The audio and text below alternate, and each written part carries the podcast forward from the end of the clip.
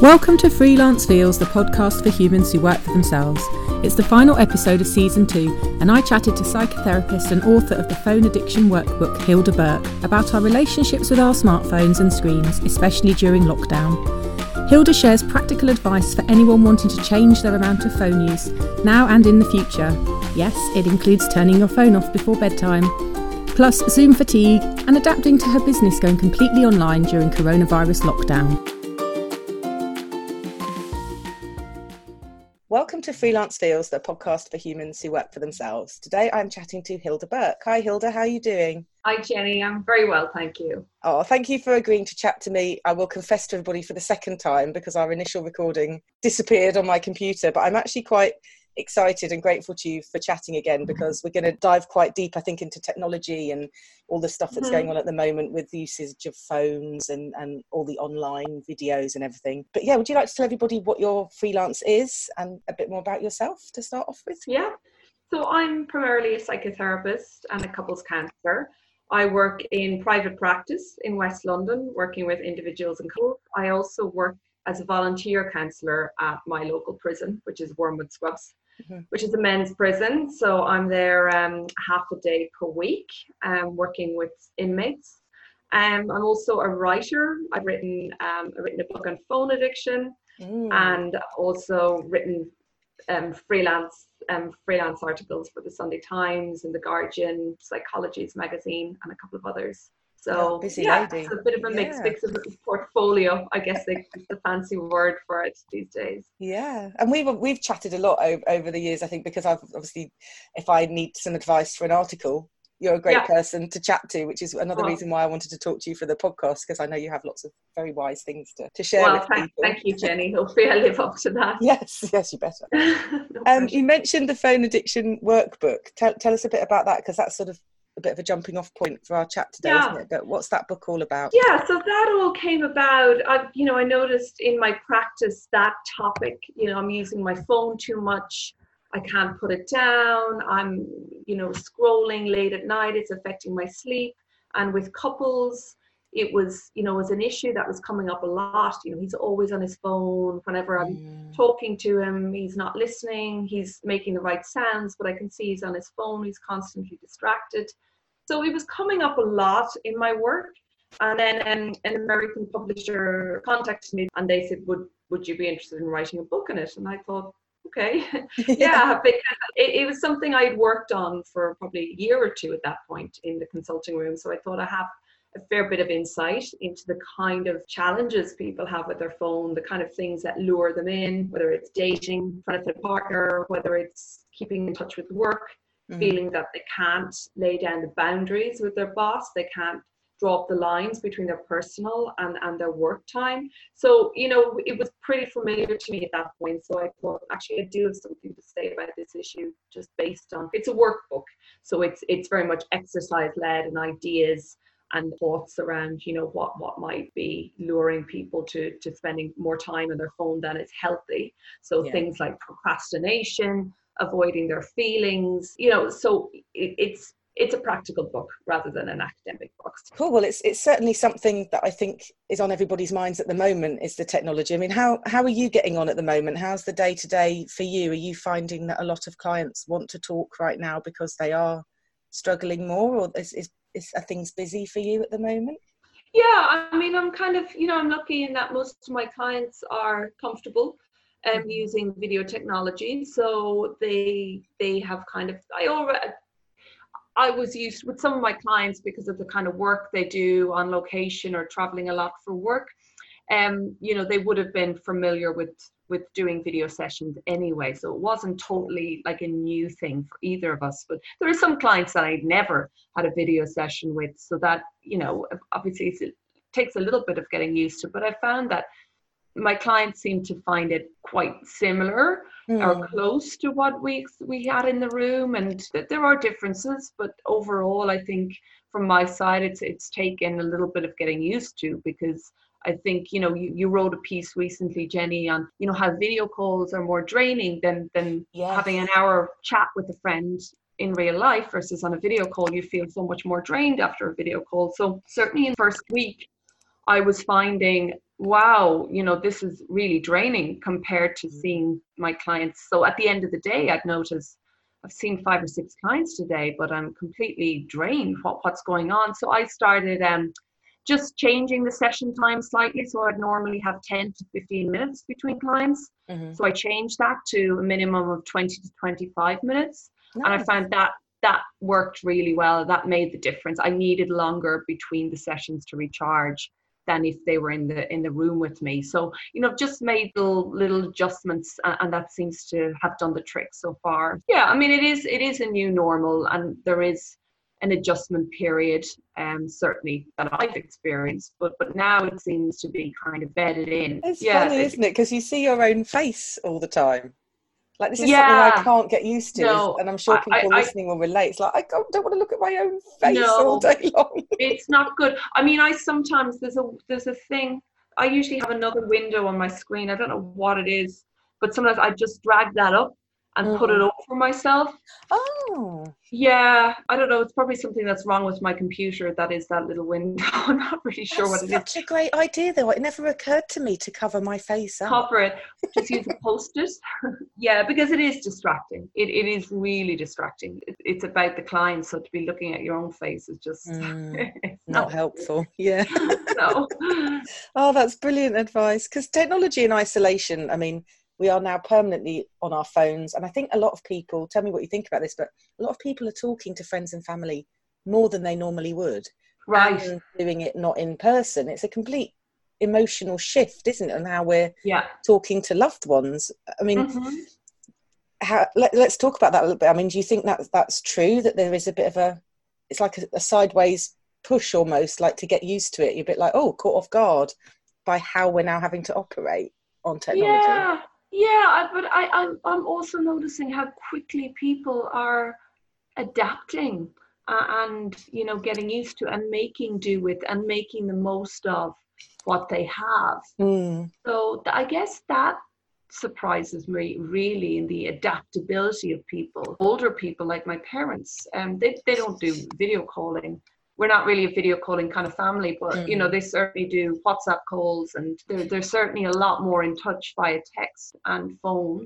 Yeah. Um, obviously, because the seeing in person isn't isn't a possibility. So, I mean, I'm struck by how people are kind of making do, getting by, and actually more than that, I think you know, some people will say I'm speaking more, even if you include the time that they would have maybe spent face to face, even that included, as they're even spending more time together, and they use that together in a very loose sense, but mm. they're having more communication than they did, which is something I wouldn't have predicted going into this.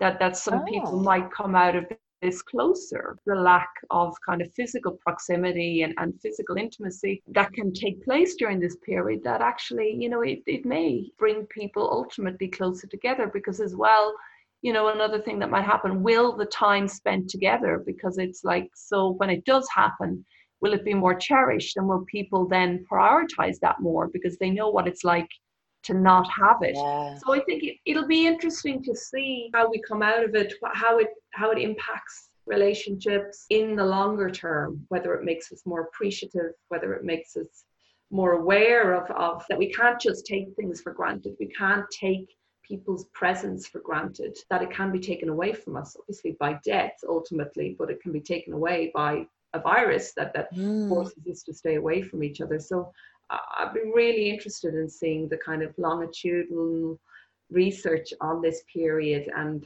how it impacts how we relate after. Yeah, because I guess we're going to be grateful for the tiny little moments. Like everyone keeps talking about wanting to hug somebody. And Yes. it's that basic thing Yeah. that, that people sort of say, well, you know, the analogy with, with Blitz Spirit. And then somebody else I, I was reading about said, yeah, but it's different because in the war, people still went out. They still went Yeah. to, of course, there was the most awful threat. Of course, there was. But at the same time, people could go out. Yeah, they could sit in a cafe or they could see their Right. parent. Yeah. that there was a physical contact that we that we're not having at the moment there's that kind of and our phones i guess are the closest we're going to get to a hug right now for for some people isn't it that's kind of Yeah. actually Yeah. a lifeline i guess right now Yeah, no, no, it is particularly for people who um, who live alone. I think it is particularly um, a lifeline, as you say, something that obviously, you know, had it happened more than 10 years ago, it would have been a completely different scenario. Oh my God, can you imagine like not being able to have the technology we have in this situation? Oh, what do you what do you think it would be like? Would, would we just be on the landline, I suppose, wouldn't we? We'd just all be talking. I don't know. I guess. Phone. Yeah. phone. yeah. I guess. Yeah. I mean, we did have mobiles ten years ago, but we didn't have Yeah. the video aspect. Um.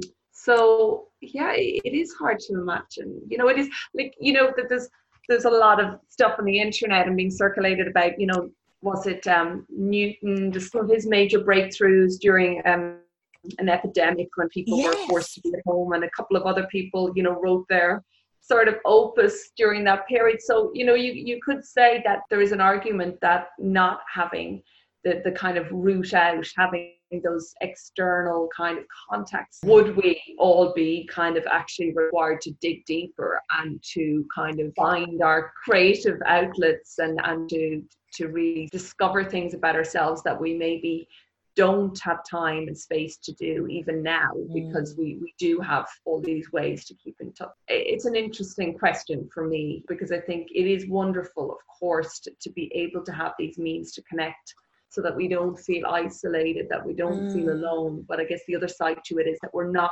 really having this time to really reflect and to really go deeper within ourselves and, and to maybe yeah do some of that personal work that i guess in psychotherapy that you do people on kind of on a kind of more widespread level that they don't have that introspective time and that that time to really tap into those things that they'd love to be doing if only they didn't have the external distractions because we still do have the external distractions to an extent. Technological tools can be great but but ultimately i guess that they can sort of cannibalize a time that could be really, really personally fruitful. Some people strike a really good balance doing creative work, they're doing crafting, they're doing cooking, Yeah. Everyone's baking banana bread. you know, uh, yeah, making banana bread, uh, and they're managing to, you know, keep in touch. So I guess it's it's that balance. But we could just spend all our time connected and online and watching Netflix and, and on a house party, and it's kind of like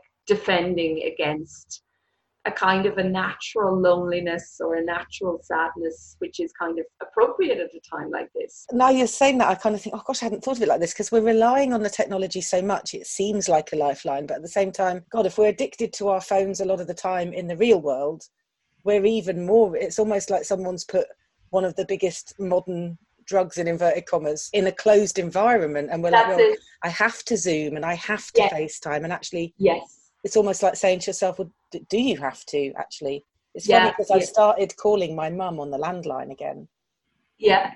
because I think we kind of missed phone calls. Right. Yes. it's funny. It's that kind of yeah, like we wanted just how we normally connect. We don't normally connect on video, and Yeah. it's, it's Just the change. simplicity, the pared back, Yeah, um, yeah. old-fashioned phone call. Not everyone has a landline, I guess, anymore, but lots of people have. That's you know. true. That's true. The older generation usually do, but Yeah. yeah. What kind of things could people perhaps do if they feel like this is really resonating and they're thinking, oh, hold on, actually, yeah, do you know what? I'm on my phone a lot. I'm doing too much. I'd, I'd quite like to step back. Would you have any advice for people who might be in that position, who might want to try and make a bit of a shift while they're still in Um, isolation or beyond, really? I mean, I think curfews are really good. I find that really useful. So to have at least an hour after you Mhm. wake up um, until you turn your phone on, that sort of can help you stop getting bombarded and overwhelmed by news and anxiety. There's so many headlines that are disturbing these days. There's very little that isn't. So to to have that kind of period in the morning, so whether it's to meditate, whether it's just to have a long shower, whether it's just to have a, a good cup of coffee. You know, it doesn't have to be all sort of virtuous, but I would say meditation is great. But if that's just Mm. something that that you like to do, that you find nurturing, to allow yourself time and space, or maybe even to read your book Mm. for half an hour after you wake up, but just to do something that isn't looking at your phone. Once we let that in, it's really hard to kind of reel it back. Once we've kind of let in the, the anxiety and the doom and the gloom and the bad news, it's very hard to backpedal from that. So to Yeah. kind of start it have that first hour to kind of put ourselves in a good place. And then, okay, of course, there's going to be things that we hear about during the day, messages that we get, or you know, news that that will have an impact. But I think it really bodes well if if we allow ourselves that hour, at least an hour, to just to kind of get ourselves in a good footing.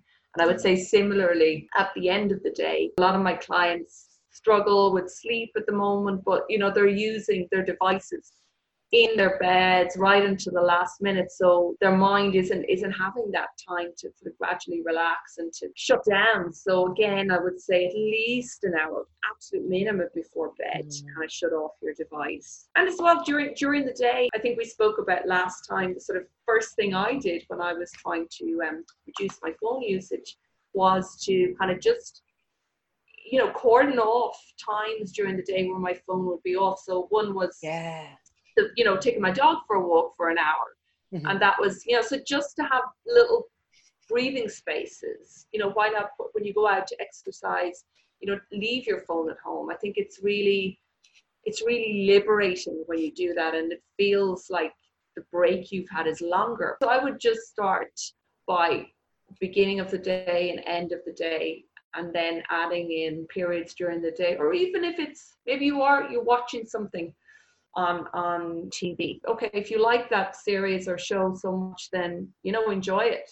Mm. Switch your phone off, leave it in another room, and allow yourself to enjoy it. So it's just like the monotasking, or at least mono screening. If you're going to be watching something, yeah. then at least make it sort of. Because I guess if there's someone who might then say, "Well, I've got to," you know, what what if my mum or my partner, who I'm not isolating with, what if they then think I've disappeared?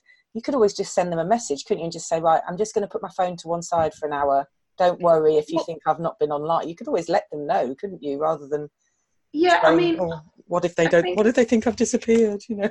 Well, I mean, if someone thought you had disappeared within an hour of not getting back to them, I guess that you'd have to ask yourself, wow, am I available all the time? What have I set up?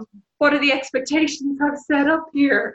And if you have indeed set that expectation up that someone would be calling the police if they hadn't heard from you within an hour or two, then I guess mm-hmm. it's kind of maybe time for a chat with yourself and maybe with your loved ones to say, listen, yeah, I'm realizing I'm never off my phone. That's going to be changing. So don't expect instantaneous answers anymore. And don't be worried if you don't get them, but you know, yeah. bear, I'm, I'm trying to reduce my phone time. If there is something urgent, then just call me. Something that I do is I'll have my phone on, but I'll have the data off. So if, if it's your mom or your grandmother or someone you feel like, oh, but they need to get hold of me, okay, well, let them know if, if they ever need an instantaneous response, the best way is to actually call. Hmm. So that that's another kind of thing because most of the stuff we're addicted to isn't the phone calls or the SMSs. It's the data link stuff.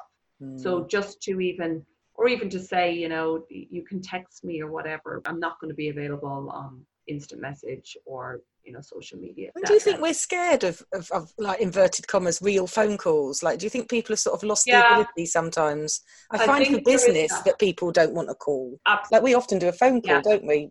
For, yeah, yeah, expert it, comment. Whereas lots of people ask for questions on email. And absolutely, think, they oh, do, Jenny. Yeah, yeah, most people do. I think it's more controllable because mm. a phone mm. call is like, well, you might call me anytime I might be doing something. If you email me, then I can look at it in my own time. I can mm. respond to it in my own time. So I think there is an element of control. And I think it's being kind of caught in the moment or on the spot and not knowing what to say. I don't know, I think there's a little bit of social anxiety can sometimes, sometimes it's not. It's like the person is super busy and they're just like, I just need to get the comment or whatever and, and yeah. copy and paste it into my article. Speaking specifically about kind of journalists. So I think it can be a time pressure I think mm. when it's kind of personal, I think often it can stem from kind of almost a, a, social phobia, being on the spot, not knowing what to say or to say the right thing, or particularly when it comes to dating. You know, I think a lot of people oh, are. Yeah you know, scared of,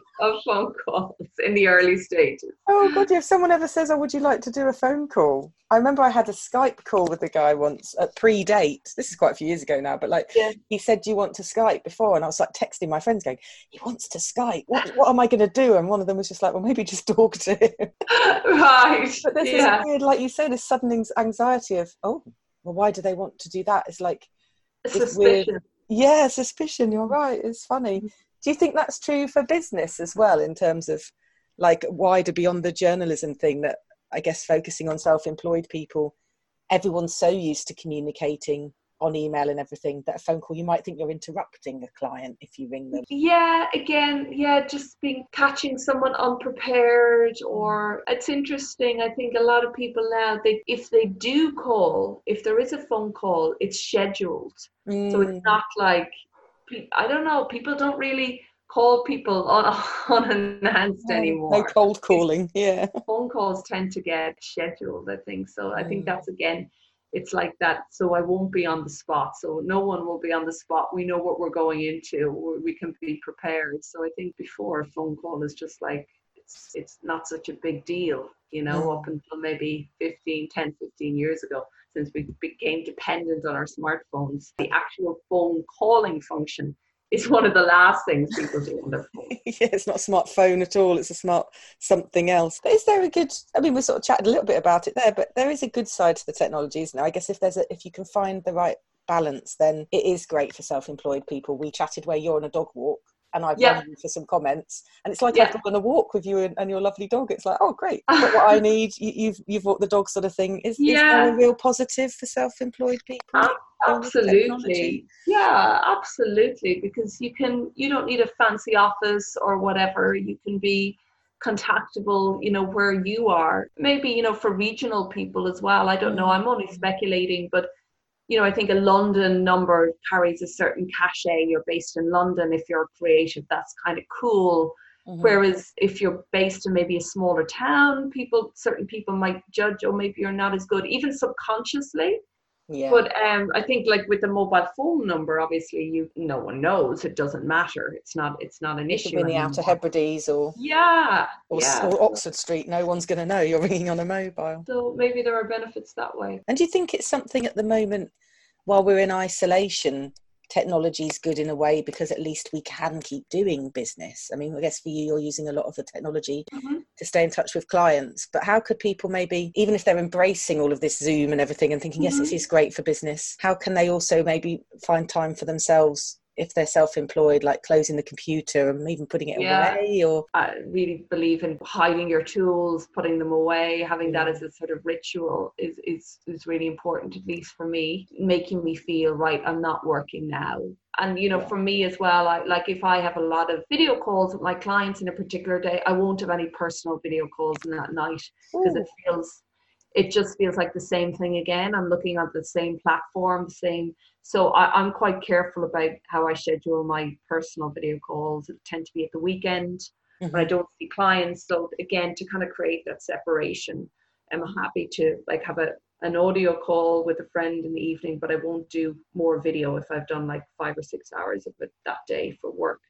So I think it's just being kind of mindful of how much capacity we have to, mm. to, to mm. do kind of visual calls and, you know, to respect our own limits on that and just to, to, just to kind of heed our own body signals you know whether your your eyes are getting tired you're getting sick of talking to to kind of respect that and rather than trying to push through and please other people mm. just really be mindful of of your energy and and and what you can do because everyone's limit everyone's capacity is, is different. So some people might be perfectly fine doing six seven hours video call and then spending two or three hours on a house party in the evening. And, and if that works for them then great. Maybe they feel more relaxed after having a, a laugh with their friends then that's great.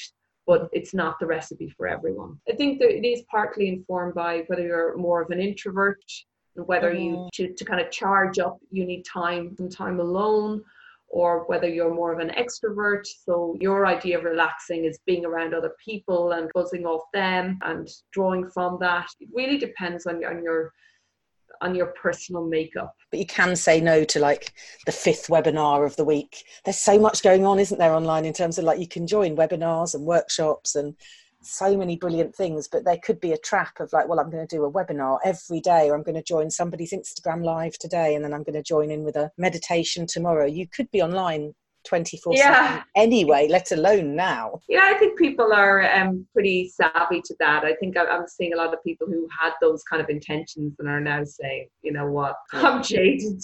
You know, I just want- so yeah, I, th- I think people are sort of. There was the that initial flurry of people signing up to things. I, I think it's a defense against loneliness and boredom. Yeah. was, was caused what was triggering a lot of that um, flurry of baking and yoga and fitness and uh, whatever podcasting all these things and i think now people are like you know what it is what it is and even if people weren't fully conscious of, of what they were doing i think people are realizing that they are okay they don't need to do all these things to protect or ward off uncomfortable feelings If someone's listening to this and they, they would like sort of one thing to do today, so say they, they've got up and they thought, oh, listen to the podcast. Yes, I think I'm using my phone too much. Obviously, you sort of said about like having having some time away from your phone in the morning or the evening, but yeah if someone could do one thing today if they feel like they are doing too much on their their phone what perhaps could they try and implement once they've listened to this obviously once they've used their smartphone to listen to the podcast. What yeah. perhaps could they do? So whether it's your exercise outdoors, whether it's that walk that you take daily, or whether it's watching your favorite series, your favorite show, to switch your phone off for that, actually off and in another room, and just notice how that feels. Do you enjoy it more? Mhm. Do you, do you actually take in more of your favorite show, or do you take in more of the natural beauty or of where you're walking? So just just to notice the impact of what happens when when you're not on your device and i think that can be that can be really interesting noticing more maybe feeling more relaxed at the end of it yeah and i think building from there because i think that's something i've noticed with clients who try and cut down their phone use and indeed succeed in cutting down their phone use initially it seems like they're going to deprive themselves i'm going to miss Mm. out is the idea of fomo but ultimately what they discover is you know what i feel more relaxed I feel less anxious. So it kind of starts from a feeling of,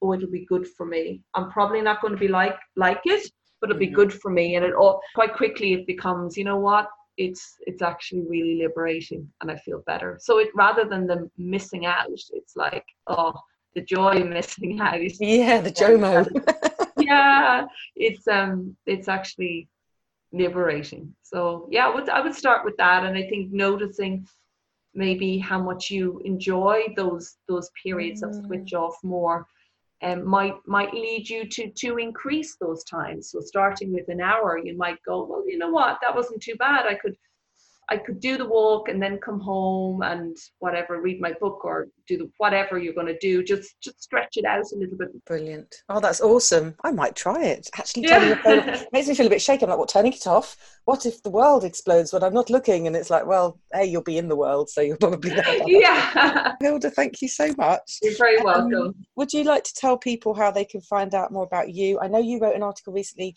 for the Observer about dogs and a, Yeah. a rehab program in a US prison, and I'd love if you want to share how people might find that because it's a yeah it's um article. so it's yeah it's it's on the uh, guardian site if you uh, it's called pets in prison Mhm. so if you google that you'll, you'll get the article and that was yeah that was a really fun project seeing how inmates in a californian jail are training rescue dogs many of whom are due to be euthanized because they're deemed sort of not really adoptable for various reasons and they they they train these dogs in about 14 weeks and that basically all the dogs that come through the program get adopted really quickly because their their behavior is really good they can walk on lead they're house trained they really turn their lives around these dogs. Oh, makes me so um, and then yeah and then the men have you know learn dog training skills so they get Mm. certification which when when they then get to leave the prison they've got like a practical skill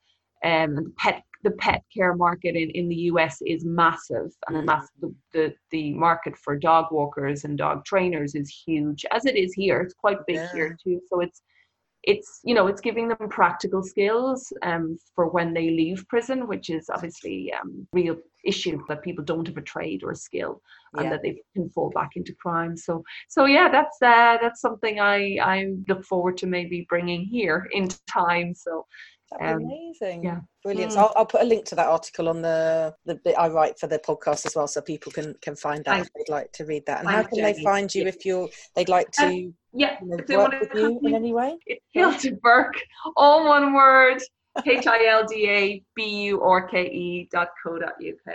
Brilliant. So hildaburke.co.uk. Um, and on social media, At HB Therapist, all one word. And Instagram is Hilda underscore Burke underscore psychotherapist. fantastic. Well, thank you for joining me. I wish you well, and yeah, I hope to see you soon or chat Thank you, again to you soon in real life. Yeah, that'd be great.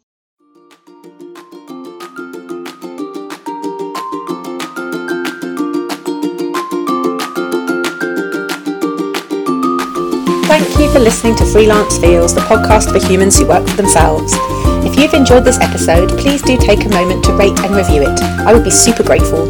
If you'd like to find out more about Freelance Feels, it's at freelance underscore feels on Twitter and Instagram, freelancefeels.com online, and there's now a Freelance Feels newsletter at freelancefeels.substack.com. See you again soon.